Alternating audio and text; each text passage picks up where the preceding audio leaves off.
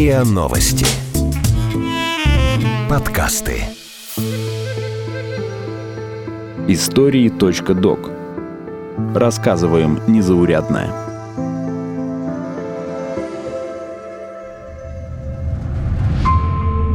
Плакала, просила Аллаха вразумить мужа. История семьи, оказавшейся в ИГИЛ. Каждый год люди по собственной воле или вопреки ей оказываются в исламском государстве, террористической организации, запрещенной в России – Одни становятся террористами и встают на путь борьбы с неверными, а другие, наоборот, осознают, что им там не место и пытаются бежать. Карим, муж Дильнос, был убежден в том, что исламское государство – это единственная богоугодная страна, тот самый заветный халифат. Он решил переехать туда, рассчитывая дать семье некую лучшую жизнь. Журналист РИА Новости Филипп Прокудин рассказал историю женщины, бежавшей из ИГИЛ.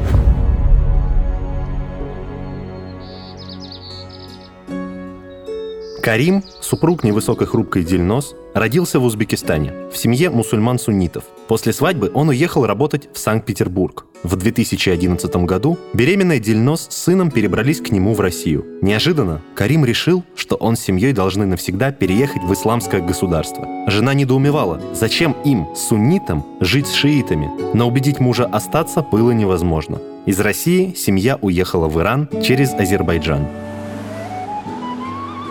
муж уже другой стал. Я беременная была, вообще не обращала внимания. Я не знала, что сразу он так изменится, да, террористом станет. Он мне говорил, что мы будем в Иране работать. Ну, как бы там дом дают, да, исламское государство, там угу. можешь хиджаб носить, да. И потом поехали туда. Мы там полтора месяца жили. Угу. У меня вторая дочка, Фатима, там родилась в 2011 году.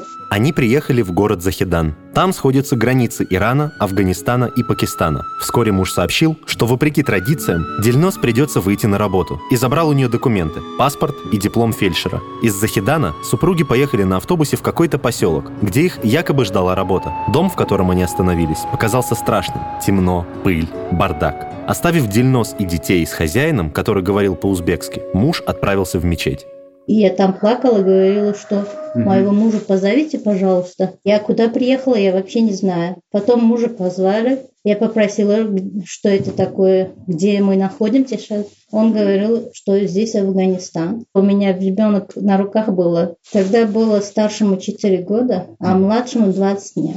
Я говорила, я знаю весь мир знает, что в Афганистане там воюют. Почему мы сюда приехали? Ты же говорила, что мы заработать будем. Mm-hmm. Ну, я там плакала, и я говорила, mm-hmm. мне надо домой. Mm-hmm. Я здесь вообще не, не хочу оставаться. Потом муж говорил, хорошо, если хочешь уехать, я с тобой не пойду, я здесь mm-hmm. останусь. Ну, говорил, ну, что ты делаешь? Голова mm-hmm. работает у тебя, что ты mm-hmm. делаешь? У тебя двое детей. Я не хочу так жить.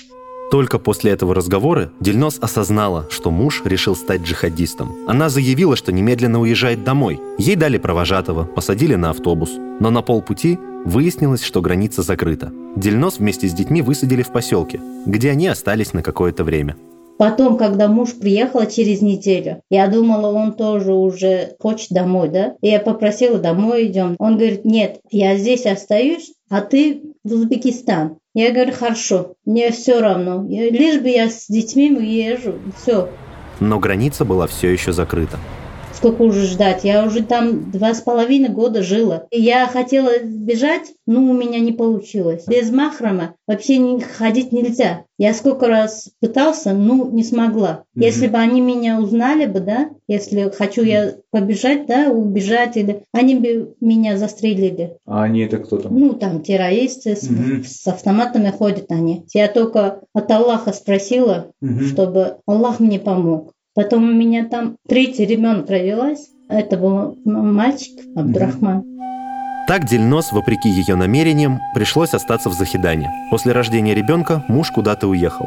Дельнос думала, что он не вернется, и хотела бежать, но у нее совсем не было денег. Их не хватало даже на лечение детей. Младший заболел корью и умер. Карим вернулся через 7 месяцев и объявил жене, что нужно срочно уезжать. Смерть малыша потрясла его. Карим увидел в этом знак. Аллах им мужу глаза открыл, что они нехорошие человеки, да? Муж пришел, говорит, нам надо срочно в Турцию. Или они нас убьют, до этого нам надо сбежать отсюда. Возвращаться в Узбекистан он отказался. Боялся, что его и жену посадят за содействие терроризму. Хотя Карим уверял Дильнос, что в боевых действиях он не участвовал. В 2014 году семье с двумя детьми все же удалось перебраться в Стамбул без паспортов. Дильнос понятия не имела, где ее документы. Она их не видела с тех пор, как отдала мужу в захидание. В Турции муж сбрил отпущенную в Афганистане бороду, устроился на работу строителем. Там родился уже четвертый по счету сын. Его тоже назвали Абдурахманом. Потом на свет появилась дочь, Аиша. Казалось, что жизнь, хоть и нелегальная, налаживается, пока не заболел Абдурахман. У меня ребенок болел, нам надо к доктору было поехать. Там дорого было. Частные докторы без документов принимают. Мы туда поехали. Потом принимали они. Ну, говорили как бы на турецком лирах 700 лира на каждый день у тебя ребенок состояние вообще нехорошее, если не будете доктору, да, он может умереть. Муж говорит, пусть лежит, я деньги, иншаллах, найду. Муж познакомился с неким Али, который дал 10 тысяч долларов на лечение сына. Едва Абдурахман поправился, Али потребовал немедленно вернуть долг. Это было невозможно, поскольку Карим получал всего 600 долларов в месяц. Тогда Али предложил ему поехать на заработки в Сирию, на нефтяные месторождения. Несмотря на отсутствие паспортов, семья вновь пересекла границу. На посту муж предъявил какую-то бумагу, которая устроила пограничников. Через Раку они попали в Миядин. Поселив семью в хорошем доме, Карим уехал на два месяца якобы на практику, чтобы научиться нефтедобыче. Вернувшись, он сообщил, что эта практика – обман. Никакой нефти нет. Карим опять попал к террористам. По словам Дильнос, они знали обо всех передвижениях семьи.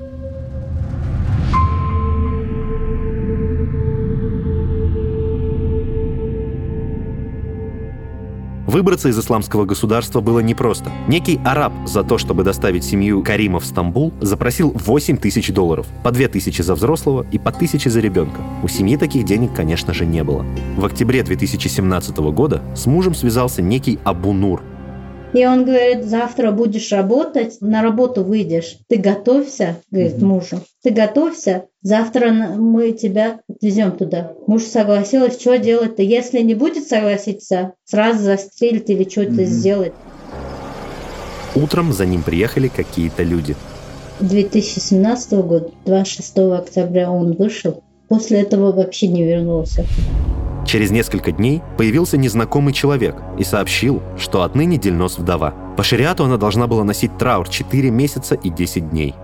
Он говорит, ты не можешь выйти из дома, говорит, ты не будешь накраситься, не будешь нарядно одеваться, просто дома сидишь и никуда не выходишь. После этого я говорю, почему так? Он говорит, твоего мужа, говорит, застрелили, говорит, фотку показал, муж был, застрелили они и ногу сломали, Дельнос отказалась в это верить. Араб подозвал ее старшего десятилетнего сына, который понимал по-арабски. Мальчик объяснил, что отца убили за попытку побега. Кто хочет убежать, да, в Турцию, они такие наказания получают. Мы плакали, что делать-то, куда пойдем, мужа нету. Я думала, там буду не знаю, убитым там, под бомбами останемся. После этого Абунур пришел, говорит, это вилла, это вам уже не принадлежит. Абунур отправил семью в дом для вдов и их детей. Там она встретила узбечку, Раби из Намангана. Ее семью тоже обманули, мужа убили. Она осталась одна с четырьмя детьми, как Дельнос. Раби рассказала, что за две с половиной тысячи долларов арабы довозят до Турции. Это цена за взрослого. Столько же взяли бы и за детей, за всех четверых. Дельнос наконец решилась связаться с матерью. Она хотела ей позвонить, но в телефоне не было сим-карты. На смартфоне был мессенджер, но в доме не было интернета. Поэтому Дельнос набирала сообщения, отдавала телефон старшему сыну, который шел в интернет-кафе и отправлял их оттуда. Каждый день три раза у меня сын выходил на интернет. Он каждый день кепку одевала, чтобы не заметили они, куда он пойдет. Да? Постоянно торчавший в интернет-кафе мальчик подозрений ни у кого не вызывал. Благодаря ему Дельнос удалось связаться с мамой и попросить у нее 4000 долларов на побег. Я раньше вообще маме никогда не звонила. 2011 года до этого я вообще не звонила, чтобы ее не, не беспокоить, чтобы ей плохо не было. Дельнос нашла людей, которые помогли ей бежать. Это были сотрудники узбекистанских спецслужб, и некие перевозчики. Деньги она перевела им на карту. Осталось только выбраться из дома вдов. Несмотря на запрет, Дельнос с детьми вышла на улицу. Вокруг дома ходил патруль. Она подгадала момент, когда он завернет за угол, и ринулась к грузовику. Внутри было что-то вроде сундука. Все туда залезли. Дельнос дала младшим димедрол, чтобы они спали и не плакали. Самому маленькому ребенку было полтора года. Вместе с Дельнос в этом сундуке сидела еще одна семья. Некий Абдула с женой и их детьми. В пути они сделали перерыв. Четверо суток жили в палатке. Затем 7 часов ехали до Идлиба. Оттуда до границы с Турцией рукой подать. Там работал интернет. Можно было общаться с мамой. Казалось, все спокойно. Но Абдулла неожиданно наткнулся на боевиков ИГИЛ, которые убили его за то, что он якобы выкрал Дельнос и ее детей. Вот это Абу Абдуллах сказал, когда вы приехали, мы, я, иншалла, дорогу сделаю в Турцию, никакого проблемы не будет. До этого тоже он дорогу сделала. После этого я, он умер, я не знала, куда, какая дорога есть вообще. Я женщина, не могла выйти на улицу. Дельнос снова удалось связаться со спецслужбами Узбекистана. Через три месяца они помогли ей перейти границу, и Дельнос опять оказалась в Турции. Там она сразу пошла к военным просить помощи. Я сказала, что я узбечка, я в Узбекистане живу, мне надо помочь. И мне документы сделали от посольства.